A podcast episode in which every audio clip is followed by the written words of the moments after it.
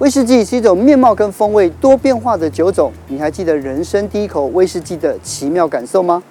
谷类威士忌跟麦芽威士忌最大的差别啊，除了原料不一样之外，它的蒸馏方法也不一样。啊，蒸馏方法不一样，它是用连续式蒸馏器，所以蒸馏出来的酒精度比较高。嗯，然后相对来说，这样的东西更纯粹、更细腻，然后喝起来它的香气更旺盛。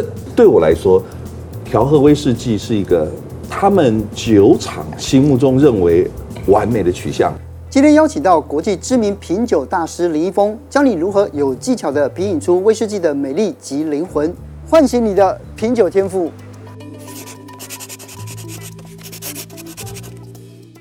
小鹿，你现在应该不是威士忌小白了吧？我希望我不是了，因为已经经过好几年了。对啊，这么多年了，对，所以今天呢，我们就再一次邀请李易峰大师，对对，老师又来了哦。上次遇到小鹿的时候，已经也是两年的时间，两年前的事情了，所以不能再扮演小白了。可是，在两位大师面前，没有没有没有，这是大师，我还是有一些问题。我们今天特别聊聊，就是苏格兰威士忌嘛，这个名字常常听到，可是好像种类就有分很多种，然后大家就会觉得混在一起，不知道自己在喝什么。所以，如果第一眼看的话，到底大师会先看什么？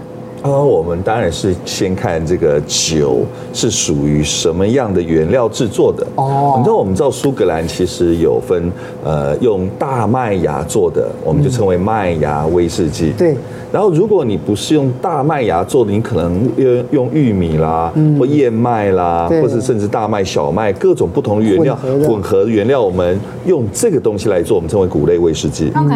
然后，如果呢，你把麦芽威士忌跟谷类威士忌调配在一起的，称为调和威士忌。嗯，大概就是这样子了。然后你一定常听过什么叫 single malt，single malt，对不对？那个 single 的意思啊，除了它像 single malt，它除了用是单一一种原料之外啊，它其实最主要的 single 的意思其实是一家酒厂。一家酒厂，我以前有听过，就是狮子。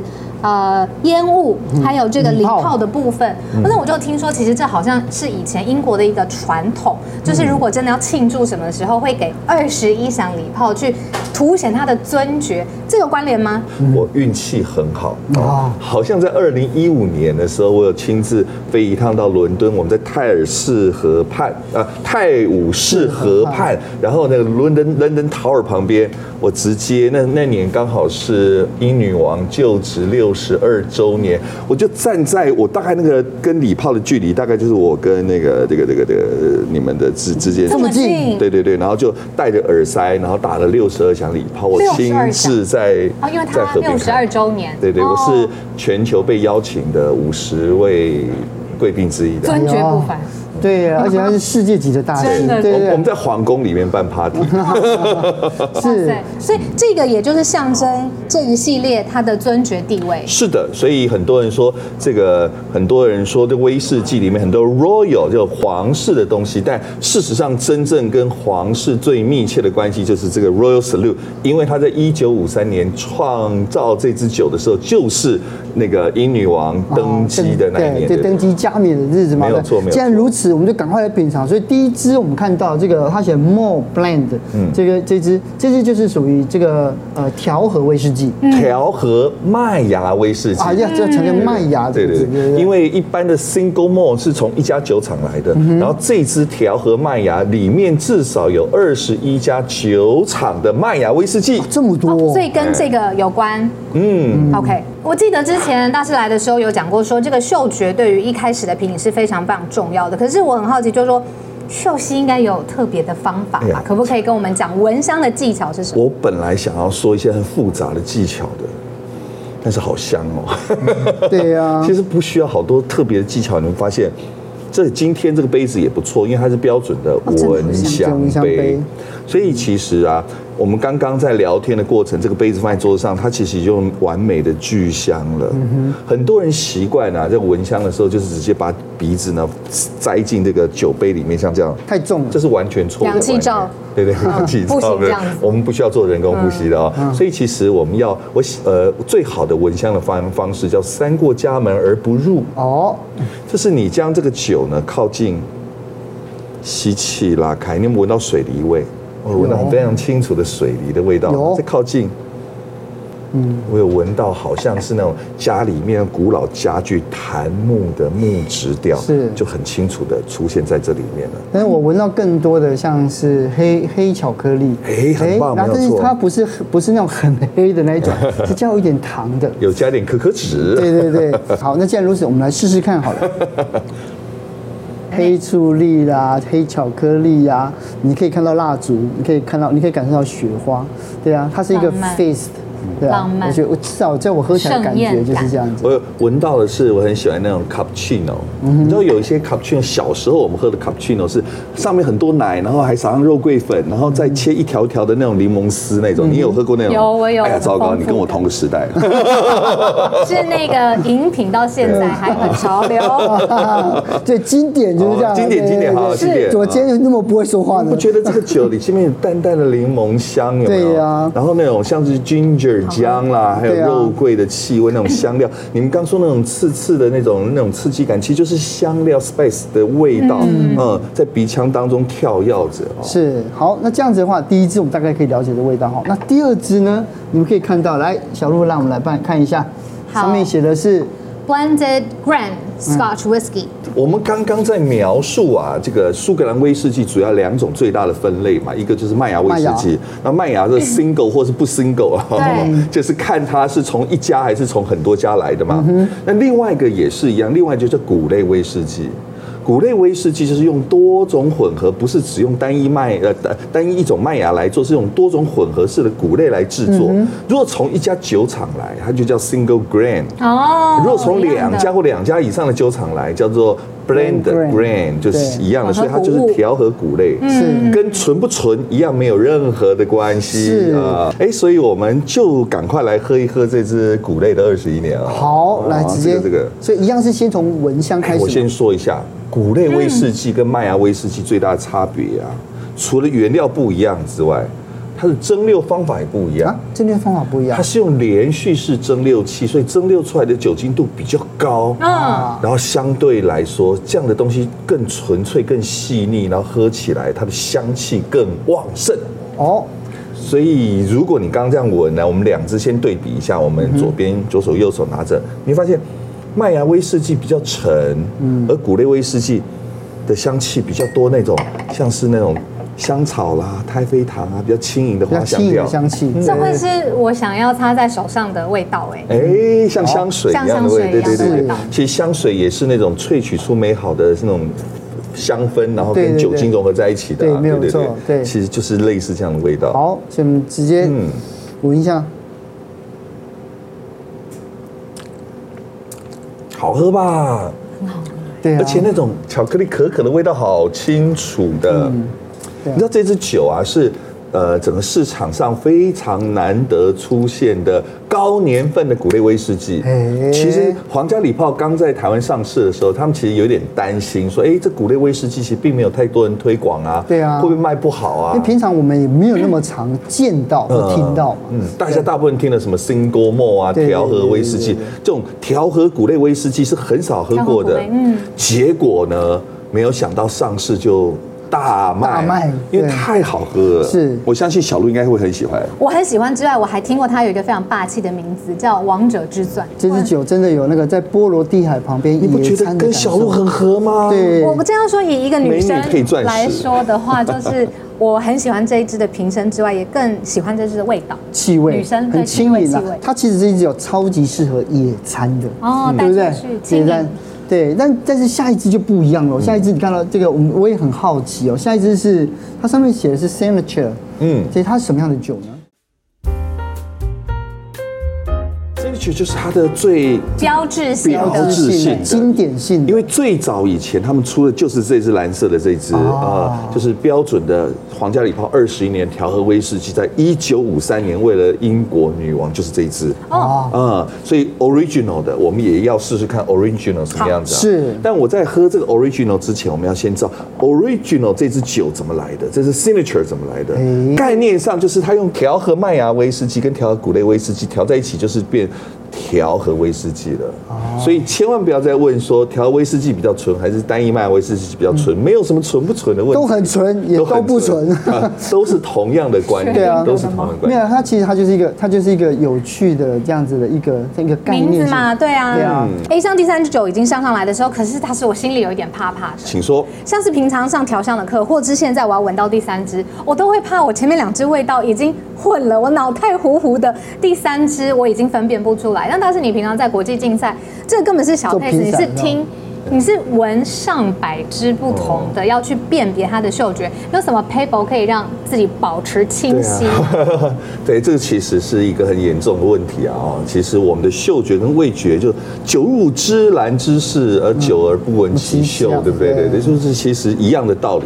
像我们在这个国际大赛担任评审的时候，一次一个下午很可能要闻三四百支的威士忌，天啊，这个一定是钝钝化掉的。所以我们会准备几样东西，第一个让我们的嗅觉，第二个让我们的味觉重新归零，就可以重新出发，重新开始了。是啊，我们这里有准备这样这个咖啡豆，咖啡豆，嗯，有有强调是要深焙浅焙吗？不需要，不需要，因为咖啡一直很香。它其实是把完全另外不同的香气拉回去，因为它太香了，所以你闻完它的香味之后，你就会你的鼻子就归零了。是，而味觉的归零就是你要去吃没有加任何的胡椒，尽量不要加盐巴的纯粹的苏打饼干，一样是让你的味觉归零。对，是归零之后，我们就要继续开始我们的第三支酒喽。哦，好。那第三支就这支喽。像第三支酒是调和威士忌，我一定要跟大家分享一下调和威士忌的历史。你知道过去两百年前啊，苏格兰所有的威士忌都是 single malt whisky。嗯，为什么？因为他们根本不懂得什么叫调配。嗯，所以每一支酒呢，都是从单一家酒厂出来的。而且更厉害的事情是，两百年前苏格兰每一只酒都是 single cask，就现在。所谓的老饕很潮的单一桶，为什么？因为他们不晓得怎么调，他们就是把，他们也没办法装瓶。反正哪哪一桶酿好就就用。对对，然后把一桶这个威士忌放在柑仔店来对啊，然后装个漏漏斗，然后你自己拿自己家里的瓶子来装。像我们小时候去打酱油这样子。没有错，所以我们现在以为这很红、很火、很红的 single more 或 single cask，在以前根本就是一个理所当然的。嗯。可是那时候的苏格兰威士忌叫地酒。地酒就像我们的米酒头一样，哦，就是八，就像八零年代墨西哥的塔基拉一样，都是那种，就是一般平民在喝的东西。那时候的苏格兰的威士忌也是一样的。什么时候苏格兰威士忌成为国际性的饮品？就是因为发明了谷类威士忌，他们将柔顺细致、香气四溢的谷类威士忌，就是小鹿很喜欢的谷类威士忌。融进苏格兰充满个性、强烈饱满的麦芽威士忌，把它调配在一起，让它同时具有饱满的风味跟柔顺细致的香味，然后就变成了我们今天要喝的第三支调和威士忌，因此成为全世界的饮品。我要讲一个东西，小鹿应该是非常感兴趣的。如果你没有 Hermes 包包的话，我要告诉你一个好消息。因为皇家礼炮特别为了发展这一次的皇家礼炮，他们邀请了 Hermes 的首席调香师来协助皇家礼炮调配了这一整系列的皇家礼炮。哦，可是我们现在喝了像是调和调和麦芽，还有调和谷威士忌，它呈现的口感跟香气，其实到底细致上面来说有什么不同？因因为我自己在闻的时候，我觉得就是呃呃，如果是单一麦芽。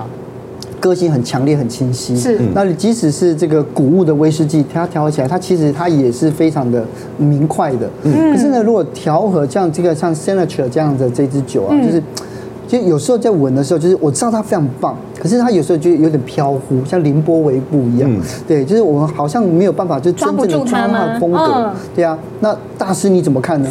哎呀，其实要这样子描述酒的味道，有时候我们很难想象。因为其实并不是每一个人都可以很轻易的去像你们一样可以感受到威士忌当中的味道。可是我们用一个比较简略的方式来描述，大家就可以清楚了。就像是麦芽威士忌，麦芽威士忌就是充满的个性。嗯，是。它的个性非常强烈。嗯。那什么叫谷类威士忌？谷类威士忌在蒸馏的过程当中，它会将它的原酒蒸馏到九十几度。这么高哦。对，换言之，直式的那一种，对对，叫 Column Steel，就是连续式蒸馏器，所以它会蒸的过程会把一些原来谷类的一些强烈的风格把它去除掉，所以它会让它变成是一张白纸。这样的这个谷类威士忌，就是你希望它变成什么样子，你就会用橡木桶给予它什么样的风味，它却没有太强烈的自主个性。嗯哼。然后调和威士忌就是，我会希望它同时也有个性，但是它又是有它自己的样子。对，但又是柔和的，是不强烈。所以对我来说，调和威士忌是一个他们酒厂心目中认为。完美的取向。其实我觉得他用，其实用 signature 我觉得是非常的棒。第一个，它可以是大家闺秀，它也可以是小家碧玉，而且它还可以母仪天下，哎，对不对？是是是。其实这个酒就是纯粹看手提调酒师希望给他什么样的个性。这次喝完之后，马上来喝第四支，我就一直看着它二十三年的高年份啊。好，第四支已经上桌了。我们要注意什么呢？第四支喝之前一定要先跟大家讲这支酒的来历。嗯，我不晓得他为什么选择紫色。但是它是 only for Taiwan，哎，真的吗？台湾限定版哦。爱马仕的首席调香师巴拉贝先生，哇，他是又高又帅啊，然后留着胡子的一个特殊很有艺术气息的男人。他说呢，他来了台湾之后，因为他上次来台湾的时候，我带他去呃紫藤庐去喝茶、泡茶、吃茶点，对对，然后可能感动到他了吧。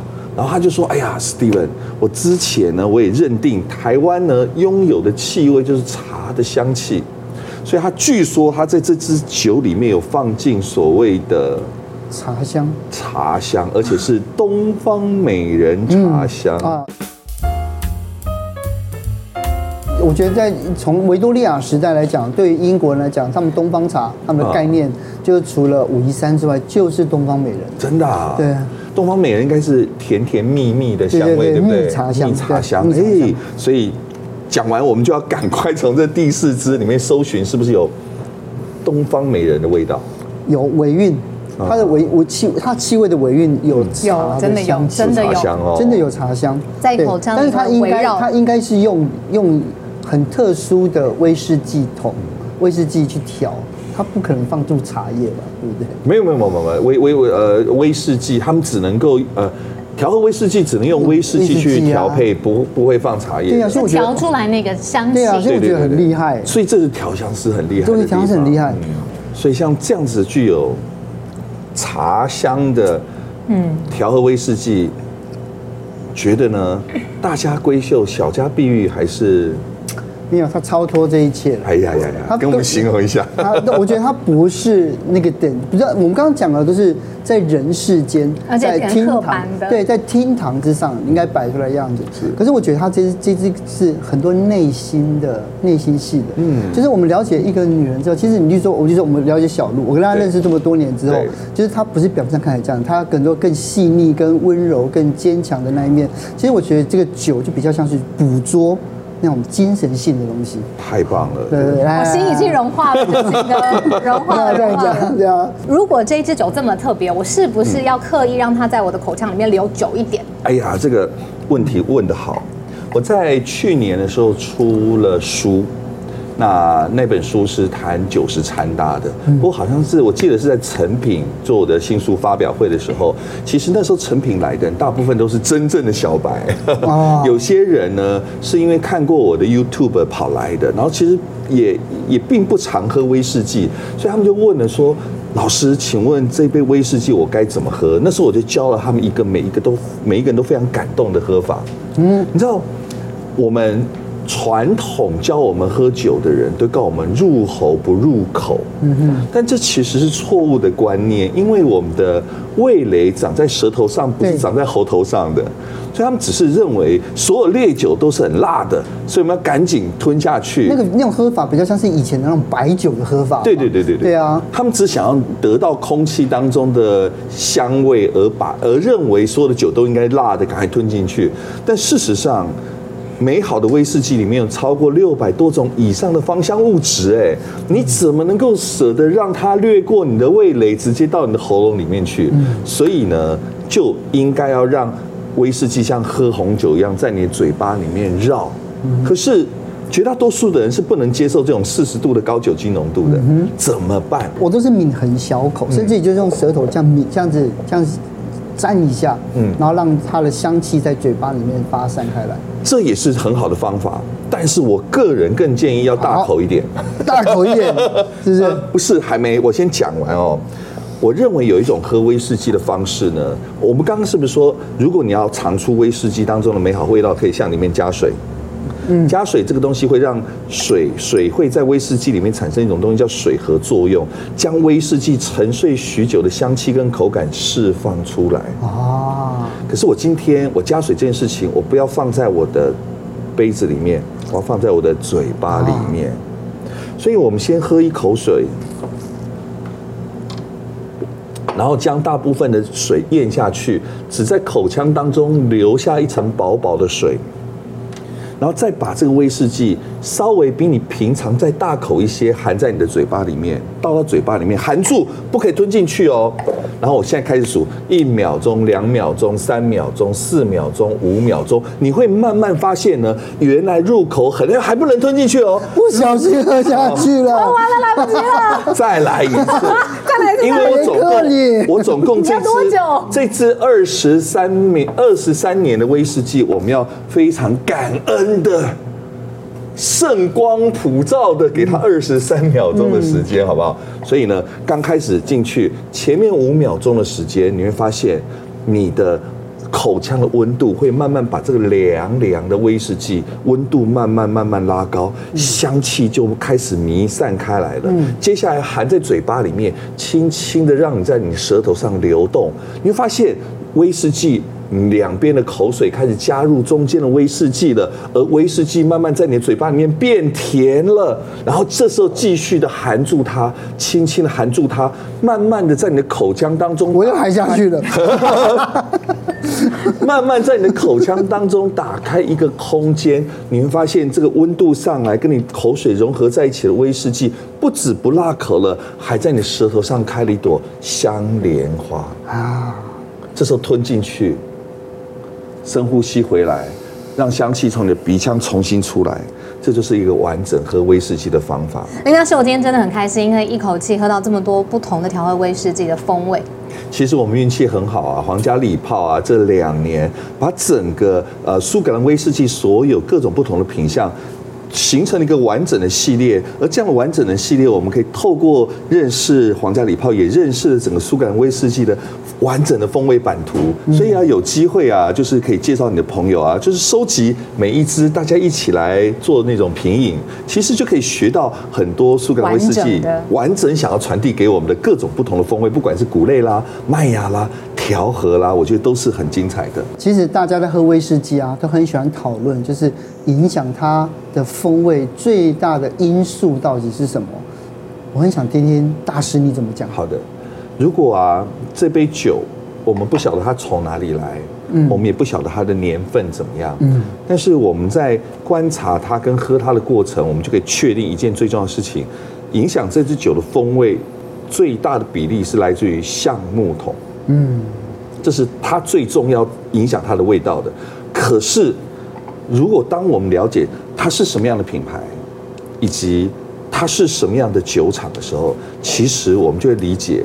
这家影呃影响这个酒最重要的其实是首席调酒师，是橡木桶，像是给这支酒一个充分的气味，而首席调酒师是把这些气味结合在一起。首席调酒师就像是呃音乐厅当中的交响乐的指挥家，嗯，所以。他可以听到这个需要管乐起来，对对对对，弦乐起来，对对对，他可以知道所有的细节，而他把它综合在一起，形成无比迷人的乐章。这是首席调酒师的工作。嗯，所以呃，我到目前为止，即使我在喝 single malt，我在喝调和威士忌，我都会去上网去查，到底谁是这家呃，到底谁是这个威士忌品牌，或者是这家酒厂的首席调酒师。慢慢你在品饮的过程当中，也许刚开始我们会迷恋于某一个品牌，或迷恋于某种橡木桶，但到后来你会开始认识这威士忌，通过威士忌认识背后的首席调酒师，是。你可以读懂这个首席调酒师他到底跟你说什么样的故事，是。他的个性如何，嗯，以及他是什么样的人，你就开始跟威士忌做朋友了，跟整个威士忌背后的故事做朋友了。是，我觉得这才是威士忌最大的价值。喝葡萄酒也是一样啊，对，我们喝葡萄酒，我们可以理解到那一年年份下了什么样的雨。太阳是怎么样的？湿度、温度，葡萄种植在什么样的坡度？对，还有历史、粘土。然后农夫跟他讲了什么话？农夫说：“好好长大，好好长大。”而且农夫的观念可以决定这个这块土地的葡萄是怎么样被种植的。嗯，这些种种的细节，我们可以透过品尝一支酒的过程当中，不止读到这样的讯息，而且还可以跟他对话，而且透过我们的喜爱。我们其实也反映了我们自己，是，就这是威士忌最迷人的地方。对，先我这句话一定要好好的来跟大师这样子来敬一下。谢谢你今天教了我们这么多，谢谢，谢谢。今天酒好喝，谢谢，谢谢。